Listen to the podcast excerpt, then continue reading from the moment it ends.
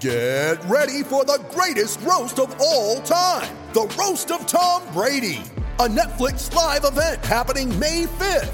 Hosted by Kevin Hart, the seven time world champion gets his cleats held to the fire by famous friends and frenemies on an unforgettable night where everything is fair game. Tune in on May 5th at 5 p.m. Pacific time for the Roast of Tom Brady, live only on Netflix. You ready? Showtime. On May 3rd, summer starts with The Fall Guy. Let's do it later. Let's drink a spicy margarita. Make some bad decisions. Yes. Audiences are falling in love with the most entertaining film of the year. Fall guy. Fall guy. Fall guy. That's what the poster said. See Ryan Gosling and Emily Blunt in the movie critics say exists to make you happy. Trying to make it out? Nope. Because I don't either. It's not what I'm into right now. What are you into? Talking. Yeah. The Fall Guy. Only in theaters May 3rd. Rated PG-13. The season that will just never end continues to get worse for the Philadelphia Flyers. How has it gotten worse? Let's talk about it. We're back. Let's talk about it all right now. This is the Orange and Backcheck podcast with Bill Kornfeld and Scott Weinhardt. It is episode 112 of Orange and Backcheck. So glad you are with us. Glad we are back in your ears for your pleasure trying to get through this miserable season. Make sure you have subscribed to our uh, Twitter pages, Instagram pages, all that good stuff. The link is in the bio. You can sit, get all our content right then and there, no questions asked. Uh, I mean, Scott, welcome back. It's glad I'm glad to be back in some capacity, but a lot has happened just in the last 25 uh, hours or so between the Philadelphia Flyers on the ice and of course off the ice because that's just how this season goes. There's more focus it seems on off the ice issues and this is a, this is a pretty big one what what uh we're going to get into tonight uh today. You know, it seems like, you know, Murphy's Law this season again, and what can go wrong will go wrong. And my God, you just think they're circling the toilet bowl, and all of a sudden you, you plop another turd in there. It's it's just it's been that's the best analogy I can think of. it's honestly going to it's honestly going to change from Murphy's law to the Flyers law Yeah, because like you're going to have to rename this thing because when we started this season with expectations of an Eastern Conference final appearance. I did, yes. And we both was- did. Like I agreed with you. I get, it took me a little bit to get there but I agreed with you at the end of it.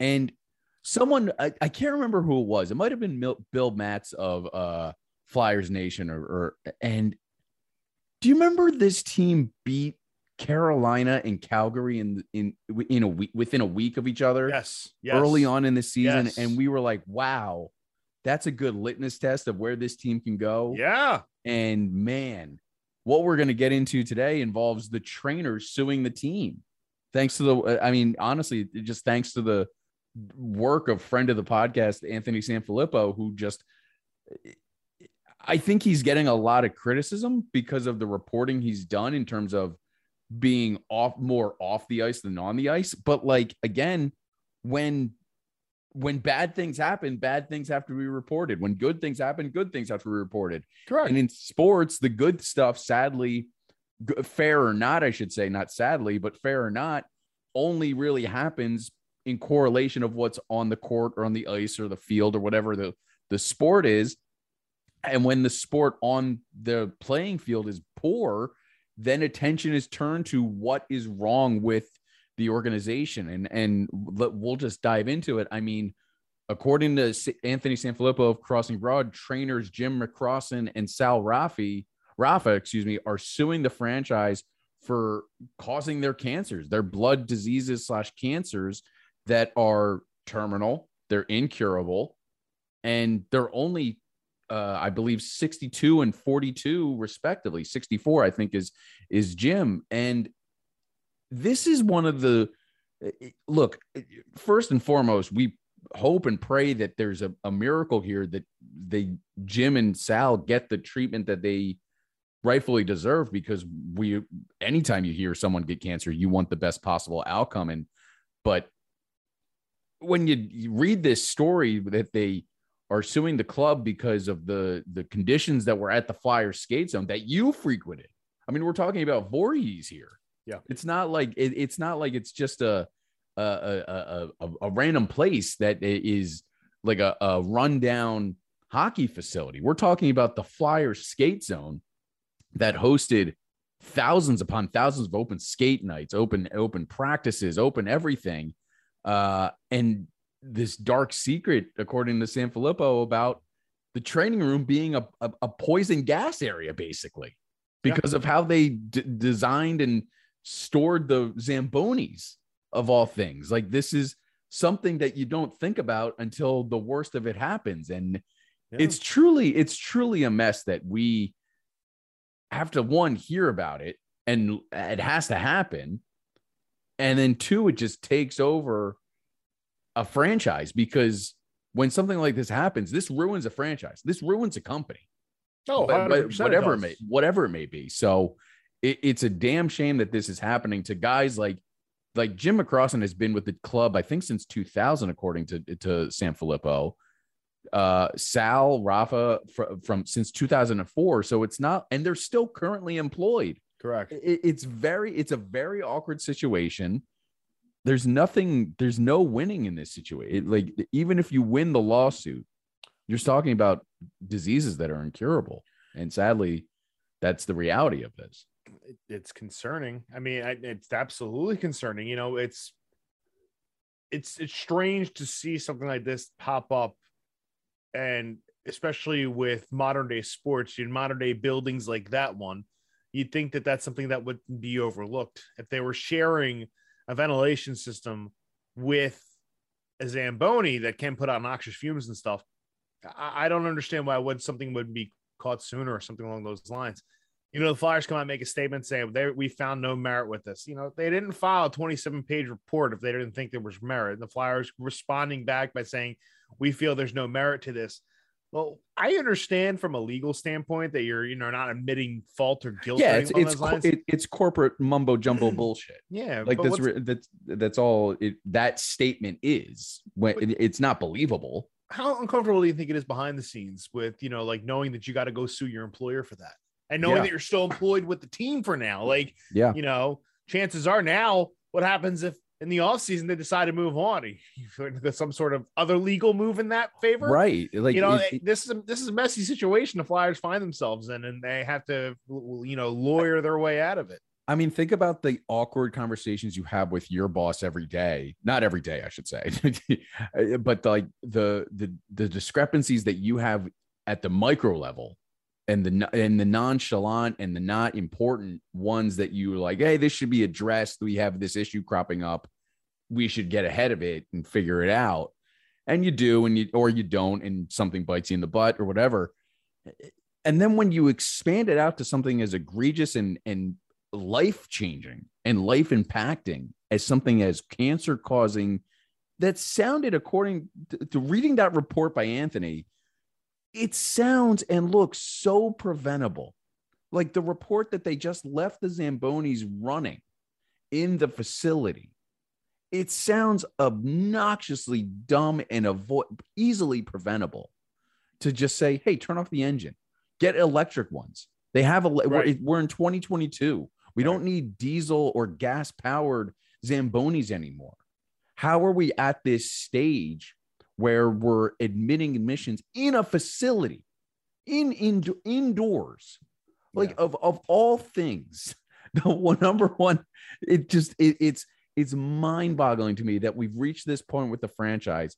And honestly, look, I, we talked about on on the scale of what's going on on the ice, and uh, to to try and connect it to what's going on on the ice with this team.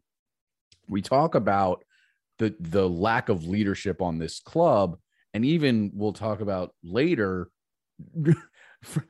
fresh fresh into the NHL uh, co- college star and, and junior level star Noah Cates basically calling out the level of leadership in the Flyers and how they're handling themselves by player wise. Mm-hmm. I mean, when you read these kind of reports, this is something that decimates a franchise.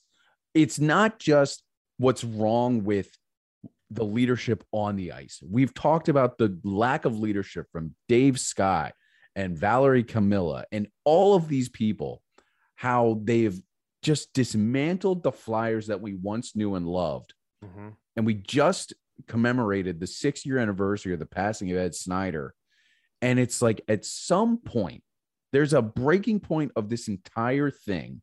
And I think this is it, where we just say, burn it all to the ground. There's no point to this. It's, and it's not just the t- it's not just the leadership in the front office, but it's the players, the coaches, and not to say the trainers because of the situation, but uh, the, the staff.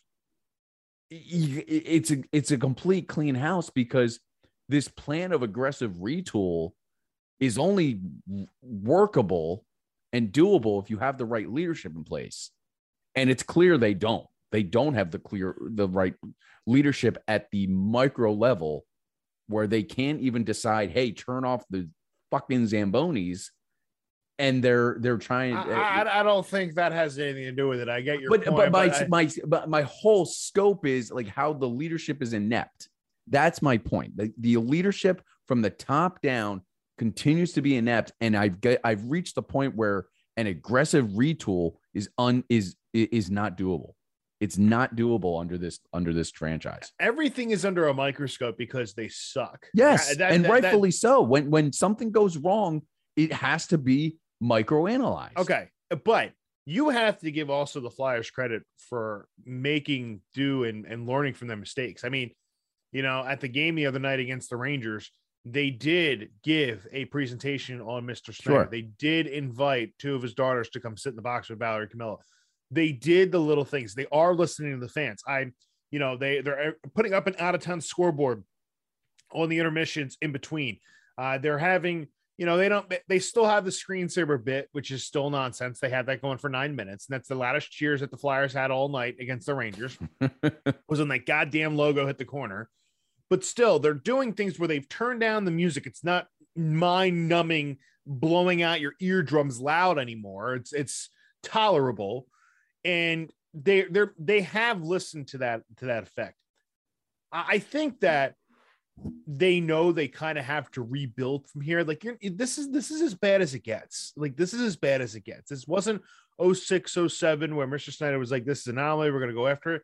They have the mindset where they want to go after it. I think they have the tools to be able to do it. I think they have the players to be able to do it. But let's also, when you talk about leadership, and I understand your point about from the top up, they've made mistakes. I think they're starting to learn from them. Let's hope they do. Let's, let's really hope they do. That's a huge but, thing. But my But- uh, point but- is my my point is that we're at a point when we're talking about two current employees suing the their current employer for causing an incurable and terminal disease that they've acquired allegedly from their place of work by their employees for not keeping up the standard of safety that they should come with this kind of occupation and it's like if you can't decide what is a safe area of work for your employees on the macro level? How on the micro level are fans and us supposed to trust you on the smaller scale to rebuild a, a team to be a suitable product on the on the ice? Because let's face it that's less impor- important right now for the franchise. They're going to put most of their focus on this lawsuit if i were to guess. They'll designate I- I'm not I- saying chuck not say i'm not saying chuck fletcher is now all of a sudden being pulled into a courtroom but the people that are influencing on what Chuck Fletcher is able to do in terms of money, distribution, that kind of stuff, now they're focused on something that is just dropped into their lap today. And you're telling you're trying we're, trying to convince fans like, hey, we can we can retool this thing while simultaneously dealing with a pretty egregious lawsuit against. Well, okay, okay. Yes, it is an egregious lawsuit, but let's go back and see when the bid did Valerie Camillo and Dave Scott build the building. No, that's a yeah. Okay, yeah, Mr. Snider did back in 2000. They they built that building. Then, obviously, it's an engineering flaw that nobody could have probably anticipated. This thing would have happened. Doesn't mean the Flyers are at fault, but the fact that you know matter is is that right now you look at it and say, well, if that's the case, then someone needs to be held accountable.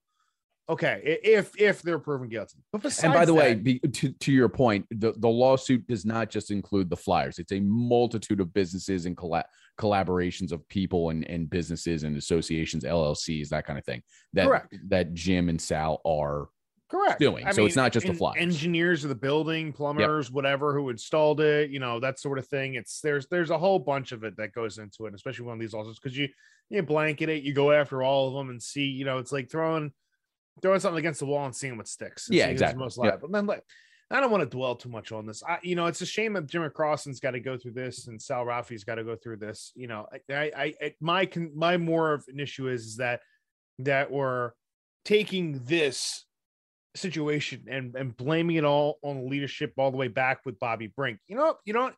let's not take away the fact right now. The Flyers just a month ago traded away their captain, their captain of you know over 10 years. Um, just about 10 years. So you you've had a player for that long who has been the de facto leader Mhm. this is a situation where yes it might not be great leadership because you have guys who have had a losing mentality because they've been in year in and year out have only won one playoff series guys like provorov and konecny team that they want to get more leadership guys bobby brink has an opportunity to step up and be one of those leaders you might have an opportunity in the offseason to bring in a veteran of a leadership guy again you know, you go back, and I, I I know I do this a lot, and I apologize if it annoys our fan our, our fans.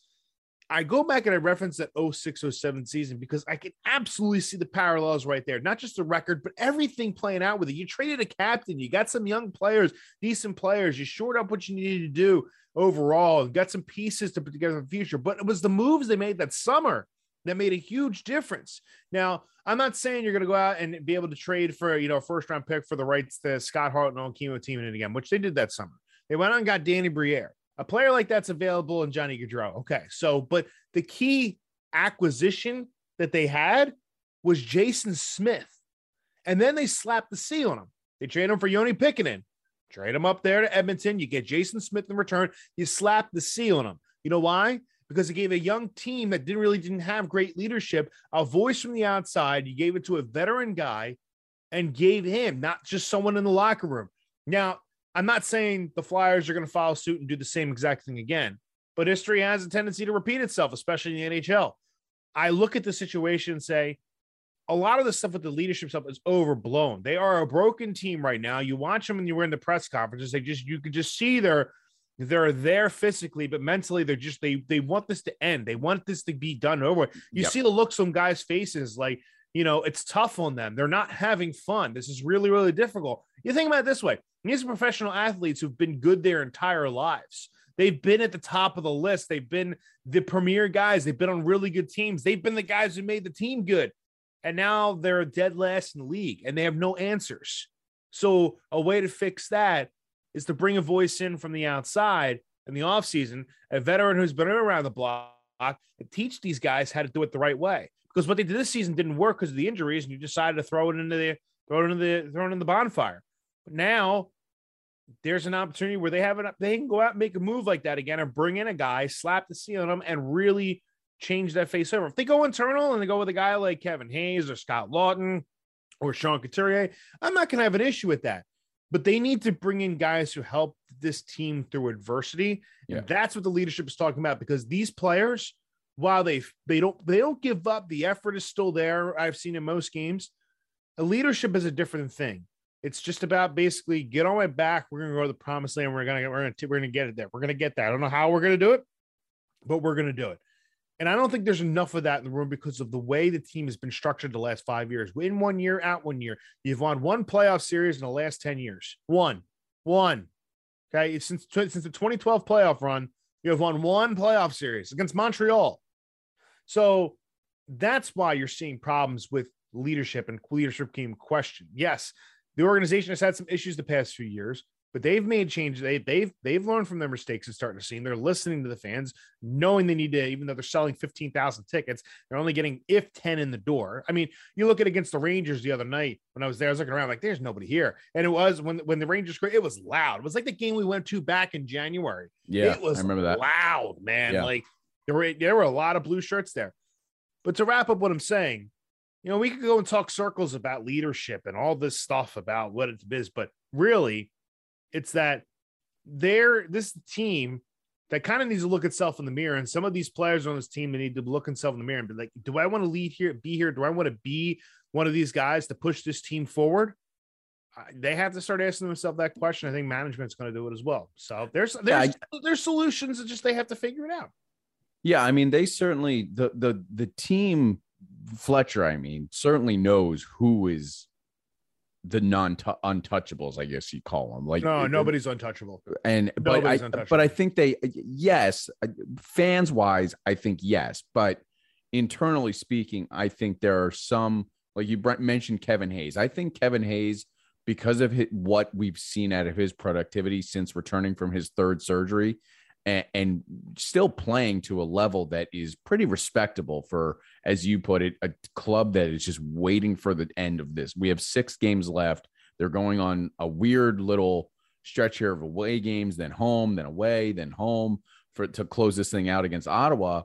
And it's a very it's a very awkward thing because it's just the East is done. I mean, we're six games left for the Flyers, a couple of here games up, give or take, depending on what team you are uh in in, in the east. And the, the east is already set. We already have our 16 or uh, eight teams Yep. uh while the west is still being settled. I mean we Yeah, talked in the pre-show about how vegas is all of a sudden right in the hunt there for that th- second wild card.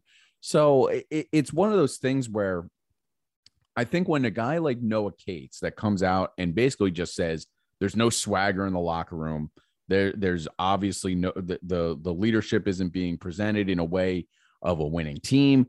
I think you're right. I think if this was a noah cates that was joining a, a rangers team or a, a just any just name whoever pittsburgh i think if he was a, t- a player a new guy on there entering the locker room for the first time he would be saying that not because of the because of the winning because it could be the same players that are winning and the leadership and the and the feeling in the locker room is completely different. You're listening. Remember a couple back in I think it was the 2009.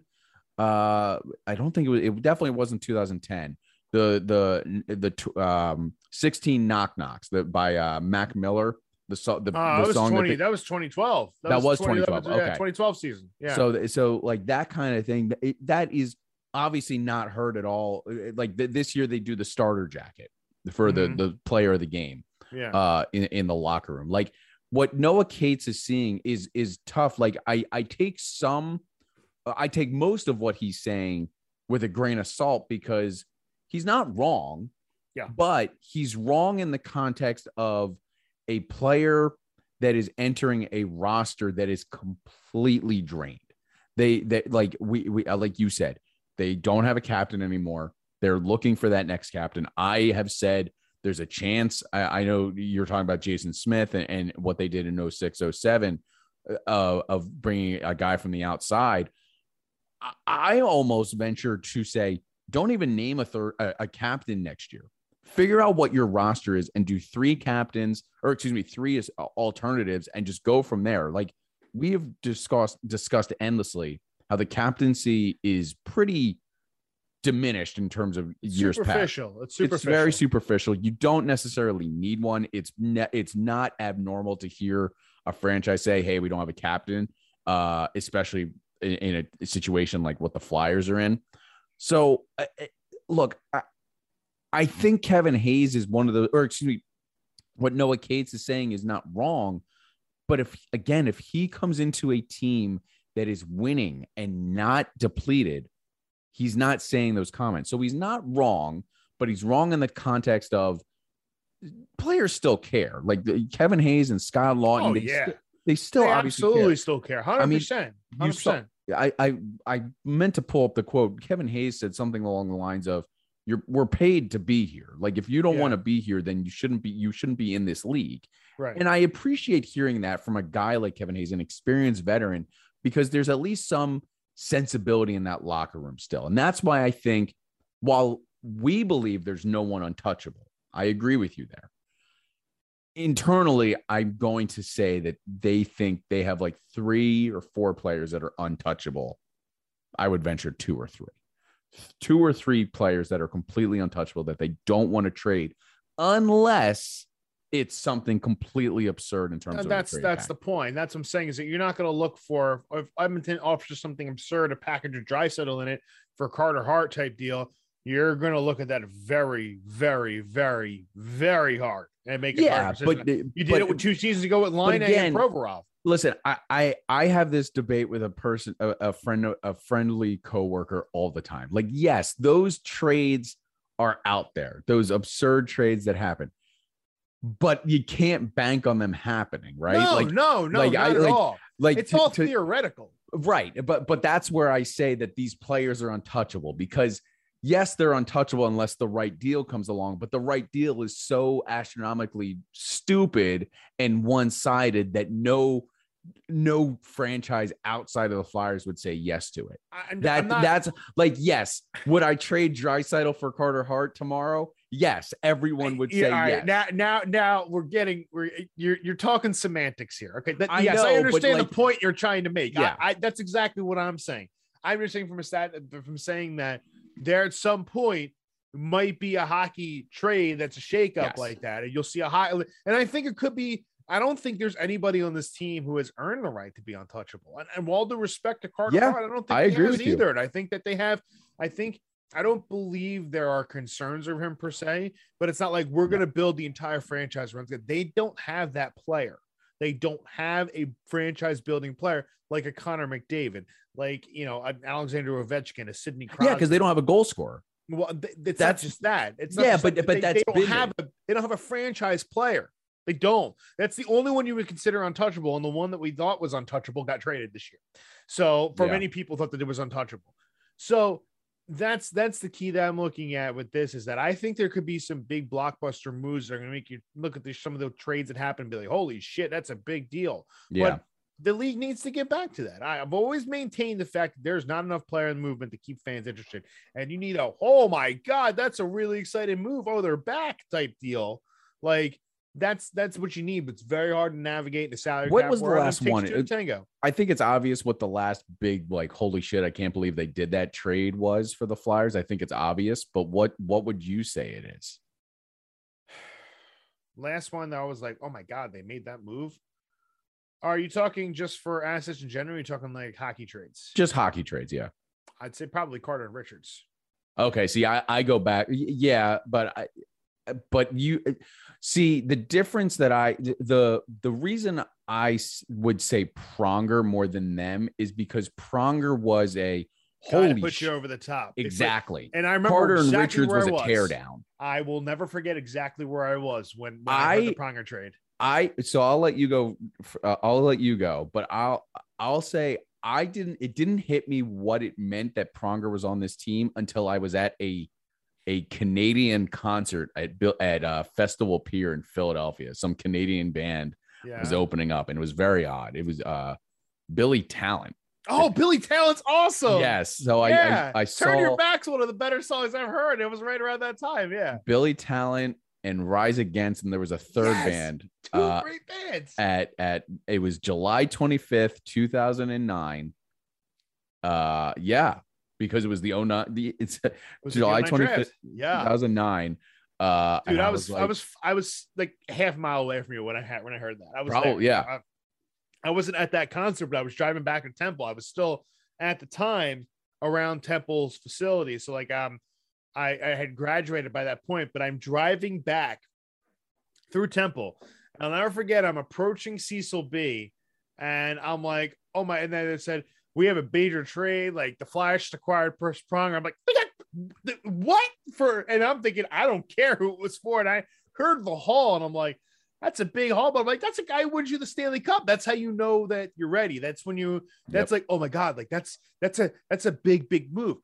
You know, before that, they had made some other moves. They had traded the first round pick for, you know, to the rights. The first round pick they traded, they got from Nashville for Peter Forsberg. They traded back to Nashville for the rights to Scott Hartnell and Kimo Timonen and signed them both, like the six year deals. Then they got Danny Briere that same day. Then they went out and got Jason Smith and they retooled that whole thing. And that was super, super exciting because you're like, it's different. They have Marty Biron in goal. They have Braydon Coburn, with Kimo Timonen now in defense.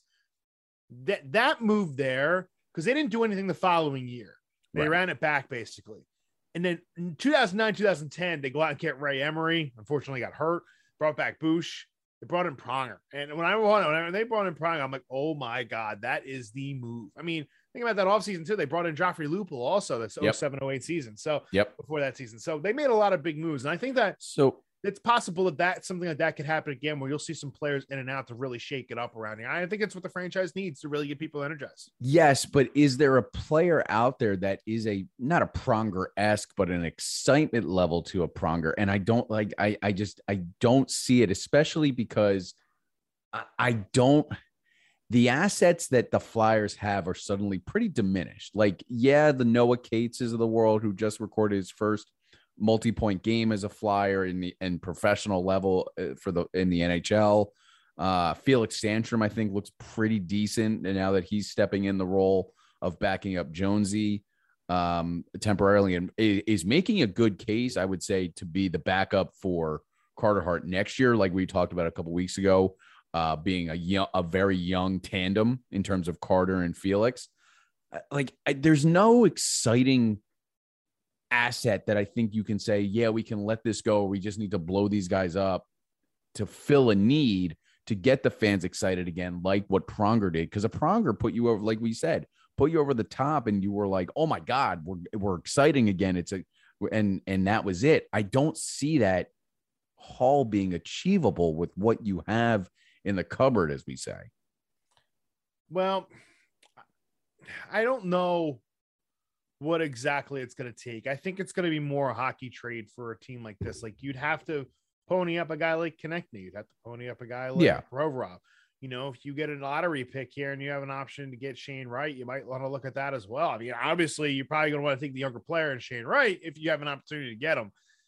But that's the thing. And I think the key is what you have to do is you have to look at the teams that are really going to look into salary cap trouble next year and analyze their rosters, and see exactly where they're at and Yeah. what teams can afford to give up a, a superstar. I mean, they're no, the, the problem is the league doesn't move around superstars enough. You don't Yep. see enough of these exciting hockey trades enough. You see like guys like, you know, like top six guys that people may not know about. You're not on the, you're not on the radar. You don't, once every couple of years, you see a big, huge move.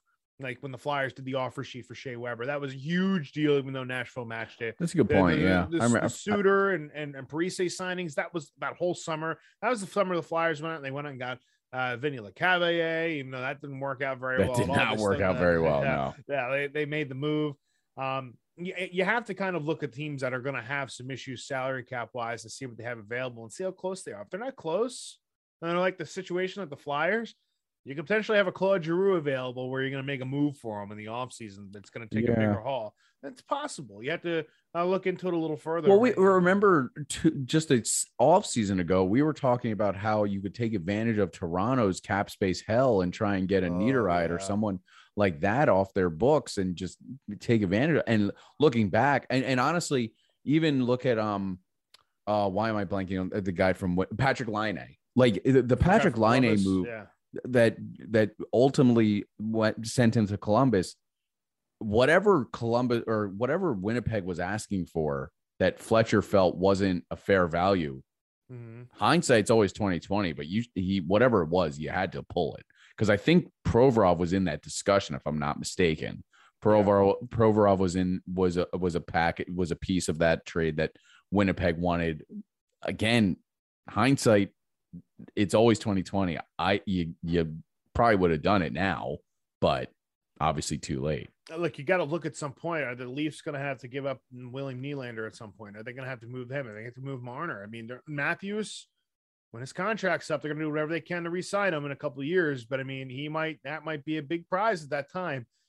But you're also you have to look around and kind of see what player could really get people energized. I mean, what would it be? You you can go off a namesake like a Vinny Lecavalier. You see how well that worked out. Yeah. Or you can go and you can make small. But that's also like- the MO of the Flyers. uh, Well, past Flyers like Yeah. Ed Snider and Paul Holmgren and Bill Barber and and and and and, and all these guys. Their guy, their it, it was almost not to draw comparison. I don't want our I don't want you or any of our listeners to hate me, but it was almost Yankee esque. You wanted to sign the big name free agent Mhm. to just get them in the building and just worry about it later. Especially because back in the day, there was no salary cap in the NHL, no hard salary cap like we deal with now. So you figured it out. You just Right. signed the guy and you were just like, whatever, it's our it's my money, it's Snider's money. I don't care. Yeah.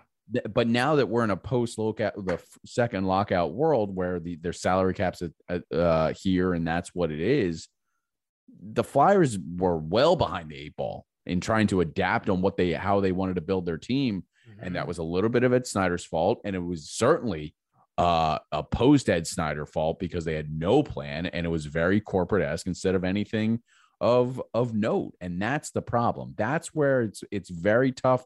Where it seems like the vision that we want in terms of the Flyers rebuild acquiesced to 06, 07, 2010 with the Pronger trade or 20, 2009 with the uh, Pronger trade and so forth in the Richards trade.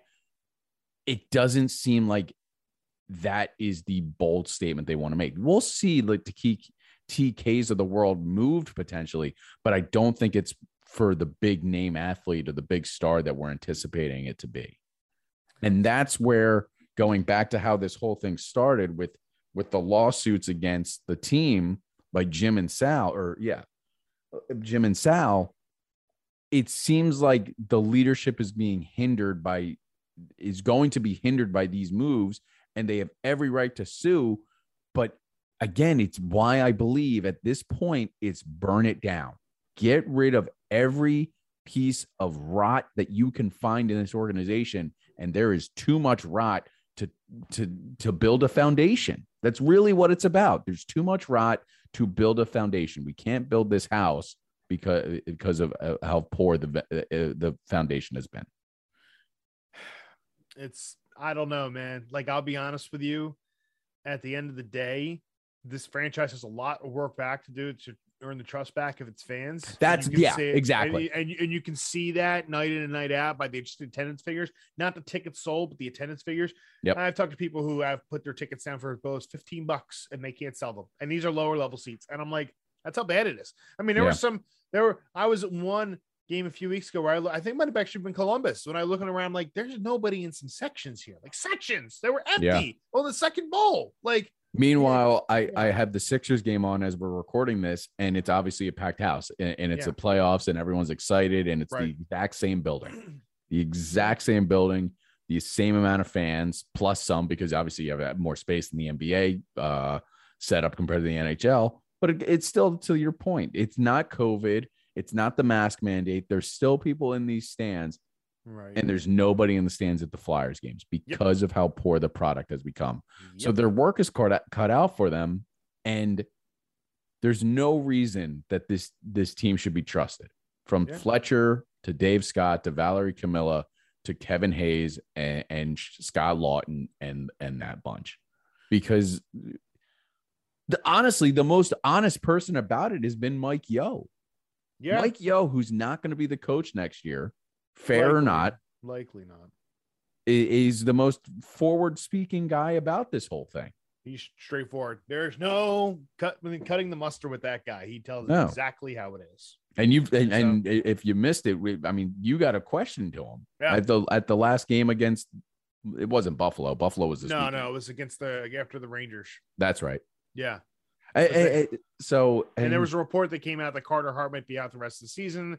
He said it in his press conference earlier that he might be out the season. I just asked him if he's gonna, you know, get uh, see split time with Martin Jones or get a good look at either one of them. So, and uh yeah, so basically he's gonna, gonna need two guys down the stretch. So you know that's I I like it, it- we're at a, it- it- there's no point. It's similar to what we were. Uh, fortunately, with Kevin Hayes, it worked out because of the degree of what the injury had become. It went from core to then a blood infection. right. uh, and that they were able to to figure out. And but similar to uh, Ryan Ellis and and uh, Nate Thompson and these kind of injuries, there's no point in these guys coming back. And the guys like Carter Hart and Nate Thompson and Ryan Ellis, who uh, at some point did they, they we don't even know if he's had surgery yet, uh they there was or did they announce it? I, they, they look there was i would say this there's things that i have heard as far as um a potential uh, hip um, just from what i've what i've you know, Oh. read, read and understand Okay. and stuff like I, i'm not i'm not here to say i know inside sources or anything it was just things that i have heard Um, See, I that's know. No, scary. no, nobody's nobody's heard what's going on with the whole thing. So I mean, hip that's, it- that's it- there there's like three injuries that scare the hell out of me the most in, in hockey and i think it, it transcends sports Mm. honestly hip, hip isn't bad unless you're a goalie. If you're a goalie, hips. yeah, Yeah, but Uh, the three that are up there are foot injury depending on how it breaks because the because as, as as i said i'm watching the sixers so joel Embiid. Mhm. any type of back injury when you hear back and i know we talked about um who had a back It was it carter Hart? Sean, it was Couturier. Oh, Couturier, Couturier, right. That's why he's out for this season. Yep. Uh, Couturier, who's on a long term deal, and that Yeah. scares the crap out of me. And He's then obviously, again, he's fine. He'll be. yeah, he looks. I, I will say, Charlie O'Connor has put out a lot of quite a few videos of him uh, out in his pregame skate and Jordan Hall and, and the like, Yep. and he looks Yep. pretty good. So I anticipate him to be back. Yeah. Uh, but and then hip. I, I there's something about those three injuries that just that it it, it seems like they can. I know you, you were talking about the the. Again, the- I can't confirm. I, no, it's nothing more than just what I've heard. I can't confirm anything along those lines. Sure. And we'll find out in the weeks to come. I mean, we have six games, six merciful games left in this godforsaken season. Yeah, two I'm sure home games. Fletcher might say something after the season. Yeah, hopefully. exactly. If- That's what I- if- that was If that- not, yeah. If he doesn't, I'd be more concerned. Like, okay, this is something big going on here. But like, Yes. to wonder, like, how do you miss an entire season if it's something along like a like that type of injury? Like, what kind of injury can do that and it's been completely mum? I, that's that. That's the part that has me. And concerned. look, and, and that's the funny thing too, or, or the odd thing too, because like, let's not be like we just got into this into the press row, like the the, the beat Right. reporters and the, and the podcast reporters, like Anthony Sanfilippo, like Charlie O'Connor and, and Jordan Hall. They have been digging at this story, trying to get answers on what exactly is wrong with Ryan Ellis and how quiet they have been and mum that nobody knows what's going on is very concerning. So to your point, like if they, if we hear nothing on whatever it is, May Mm-hmm. 1st or whenever he decides to t- speak to the media yeah, and we get nothing and you're locked into Ryan Ellis for next couple of years here, that's very concerning, especially because Well- you gave up a first round pick for him. You, you can try and recoup it. You can try and use that Florida pick that you got in the Giroux deal as a piece to get recoup something, but nothing's guaranteed. As we always say on this show, you need two to tango. If you don't have another trade partner, you're stuck with that that kind of falsified first round pick that you got from Florida unless something big happens and that's it's obviously not guaranteed. That's what's scary. possibly. The good news is you'd have the cap space to do something with it because you Yeah. just put them in LTIR. So Yeah. bad with everything. At this point, I think we just have to kind of wait and see what Fletcher says at the end of the season if they say anything. Hopefully they do. It'd be nice to know. That's for sure. Yeah. All right, that is going to do it. Episode 120. Hey, but, but let's finish off with this. Uh NHL news. The Washington Capitals, they're bringing back the Screaming Eagle logo for next season. I and I it. love it. I think that it. I don't mind their red jersey that they've they they've brought out the last couple of years, but man, there nothing beats the old even Ovechkin. I for some reason I can't conceptualize how time works anymore. Like Alex Ovechkin, his first couple years, he was wearing the Screaming Eagle uh in Washington. So I mean, Well, that's a classic. They went to it in the early 90s. I know that. They, if they want to say Yeah. like 93, 94, they went to it from the old from the old colors that they had now. They went all the way up to 07, 08, where they went to those red and white jerseys when they when everybody switched over to the Reebok Edge jerseys. Yep. That's when they moved over to the red and blue ones again. It was a good throwback for them. It kind of revitalized them. You know, they were, they were a team that was coming up. They had Ovechkin. It was a new look for them.